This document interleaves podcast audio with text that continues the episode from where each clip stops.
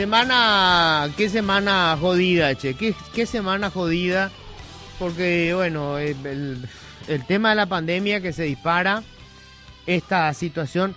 O sea, no hay que olvidar en todo el debate que hicimos, ¿verdad? ¿Qué es lo más importante? Eso es muy importante recalcar. Se murieron 2 niñas. Hay 2 niñas que perdieron la vida y 2 niñas que nunca tuvieron otra oportunidad. No tuvieron opción estas 2 chiquitas. Por las razones que fueren, o sea, hay responsabilidades directas. La responsabilidad directa es de sus padres, por supuesto, de los adultos que llevaron a estas niñas a ese lugar. Esta mujer que salió a hablar y dijo, sí, le llevamos para que le visite a su papá. Su papá Nico es un criminal que está en la clandestinidad. O sea, a ella hay que agarrarle el jopo, como dice Federico Franco, y ya nomás a procesarla. Pero una cuestión que es muy importante entender, ¿cómo llegamos a este escenario? El EPP, Nico, no es un accidente. El EPP no apareció de la nada, no apareció porque se juntaron nomás un grupo de nostálgicos guevaristas que quisieron hacer una revolución fuera de tiempo. Los hechos que suscitaron la aparición de los primeros soldados del EPP siguen. El 40% de la población que está en pobreza extrema en Paraguay tiene menos de 14 años. Claro que se pueden convertir, ellos no en soldados del EPP, pero se convierten en los delincuentes que vemos todos los días en los noticieros, que entran a robar en la farmacia, en el supermercado, el motochorro. No tuvieron ninguna posibilidad de ser otra cosa. No hubo una sola opción para esa gente. Es la misma historia que estas 2 niñas. Leo yo en las redes sociales, alguien dice, sí, pero esas niñas podían ser asesinas. Y claro, podían haber sido adoctrinadas por sus padres. Muchos de estos integrantes hoy adultos empezaron siendo niños en el EPP. ¿Pero por qué? Porque no tuvieron salida, no tuvieron opción, no hubo ninguna alternativa. Nosotros hoy tenemos esa población en esas mismas condiciones. Cuando vos venís en el auto y ves que en la esquina está una nena de 11 años, un chico de 9, buscando limpiarte el parabrisas, o vendiendo alguna cosa, o pidiendo plata directamente. ¿Cuántas oportunidades crees que tiene ese nene o esa nena? Mañana, cuando veas ese mismo rostro en una captada por una cámara de seguridad, cuando entró a robar en un autoservicio, no te asustes, porque esa fue la lógica conclusión de la vida de ese chico. ¿Dónde Pico iba a terminar? ¿Vos qué crees? ¿Que se iba a ir a Harvard? Nos faltan pues los pelotudos que te dicen, no, esta es una cuestión de esfuerzo nomás. Cualquiera que haga el esfuerzo puede salir. Mentira, no es cierto. Estas 2 chiquitas no tuvieron nunca la menor oportunidad. Y es una muerte atroz. Eso no justifica la barbaridad de el EPP. Además, leamos un poco de historia. Estas organizaciones fundamentalistas han existido siempre a lo largo de la historia.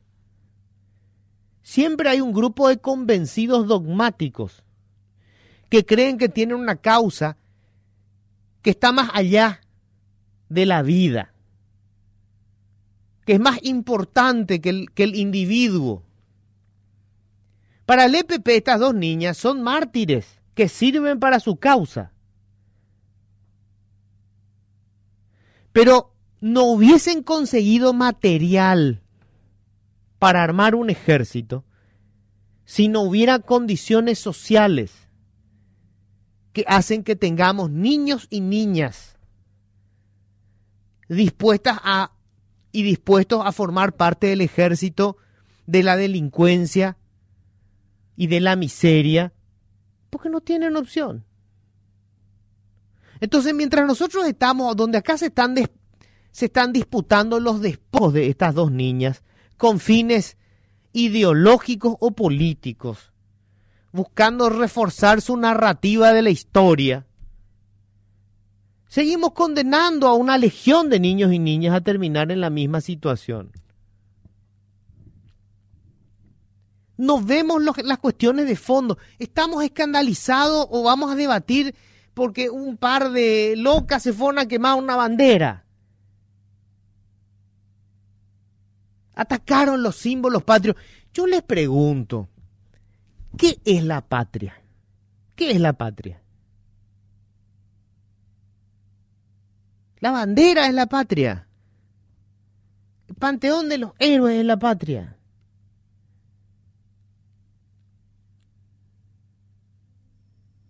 ¿No son tus hijos la patria? Yo te pregunto. Si vos tenés que dar la vida por algo, ¿qué es lo más importante? La patria es una construcción de ficción que hacemos todos. Paraguay pudo no haber sido Paraguay. Esto se pudo haber llamado, qué sé yo, los Estados Unidos del Sur. Esto se pudo haber llamado Guaranilandia. Pudimos haber sido parte de Brasil o no. Son accidentes históricos. La patria es una construcción, una metáfora. Los estados-nación son una construcción reciente. Podíamos haber formado parte del Imperio Romano si nos se caía el imperio y seguíamos siendo nosotros parte de eso y nos íbamos a sentir todos ciudadanos romanos. Y la patria por la que íbamos a morir iba a ser el Imperio de Roma. Son construcciones de ficción. Lo que importa es la gente. Yo no sé cómo hay gente que no sé. Vos te enterás que dos niñas de 11 años. Yo tengo una hija de 11 años. Puta, voy a buscar una metralleta para ir a matar gente si se muere mi hija. Esa es la patria. La patria son las personas. La patria son esos niños que hoy integran el extremo más miserable de la población. Son esos chiquitos que no tienen una oportunidad de escribir una historia diferente. Puta, ahí está Pedro Aliana, se escandalizó porque se quemaron banderas y se pintó el panteón de los héroes. Puta, son los mismos hijos de puta que no permiten que se le investigue a un diputado que está sospechado de haber lucrado con recursos que eran para la merienda escolar. Ese es el concepto de patriota. Permítanme, y sé que se van a escandalizar porque soy un ordinario, me cago en el patriotismo de esta gente. Eso es patriotismo. Déjate de joder.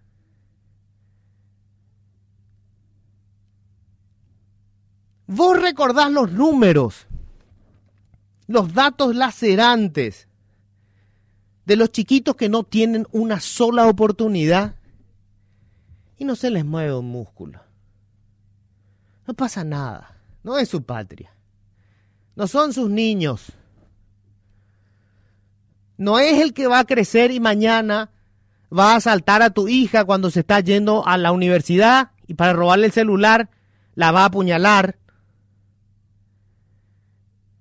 No son los chicos que cuando crezcan se van a meter a tu casa y para robarse el televisor te van a amordazar o van a violar a tu madre. Esa no es tu patria. No, tu patria es cuando quemaron la bandera. Porque donde están los héroes es la patria. ¿Ustedes, pico, se sientan a pensar alguna vez en qué es lo que es la patria? ¿En qué es lo que es importante? Tu vida es finita. Te vas a morir, te cuento. Hoy te crees inmortal. Vos que tenés todas tus ideas, el que está escandalizado porque le pusieron una corona de flores frente al local de la ANR, La ANR es una ficción, che papá. El partido es una ficción, es un invento.